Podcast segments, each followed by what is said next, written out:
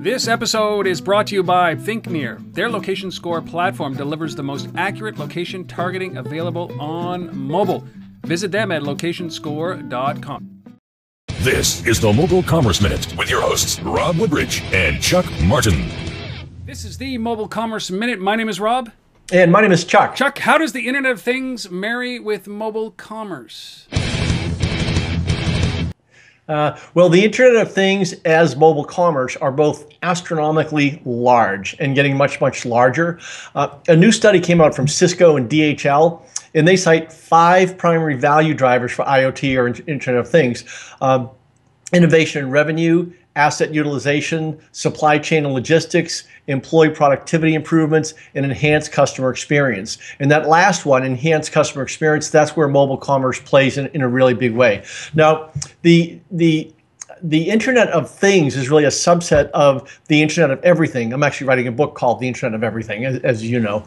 Um, and I'm doing a lot of research on that right now. And, and, it's really about leveraging things, basically links between people, technology, processes, and data to provide value to the to the person, to the consumer. That that's sort of the goal of, of IOE or Internet of Everything.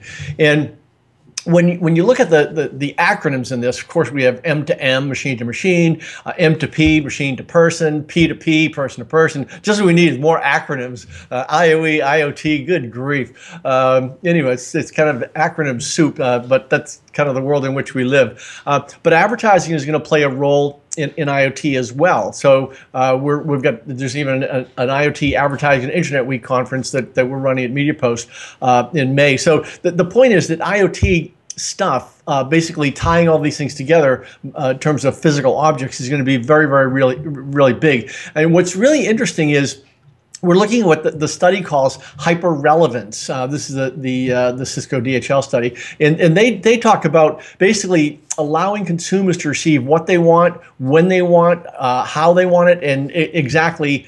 Uh, basically, very very personalized information. So that that's kind of where we're going with IoT.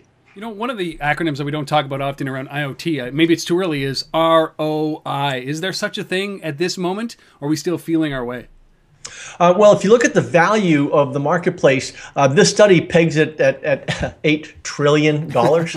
um, so um, uh, that's sort of the, the, the, big big big buried headline of the story here. Uh, an eight trillion dollar value uh, by in, in, a few years from now. So uh, companies are spending literally billions. IBM just a few weeks ago announced that it was going to invest three billion dollars in, in, an IoT division, essentially to take data from the cloud and, and deal with it in real time. Because right now we're getting these masses of data, which is nothing compared to what we're going to have. And what really has to happen is that gets needs to get converted real time into insight.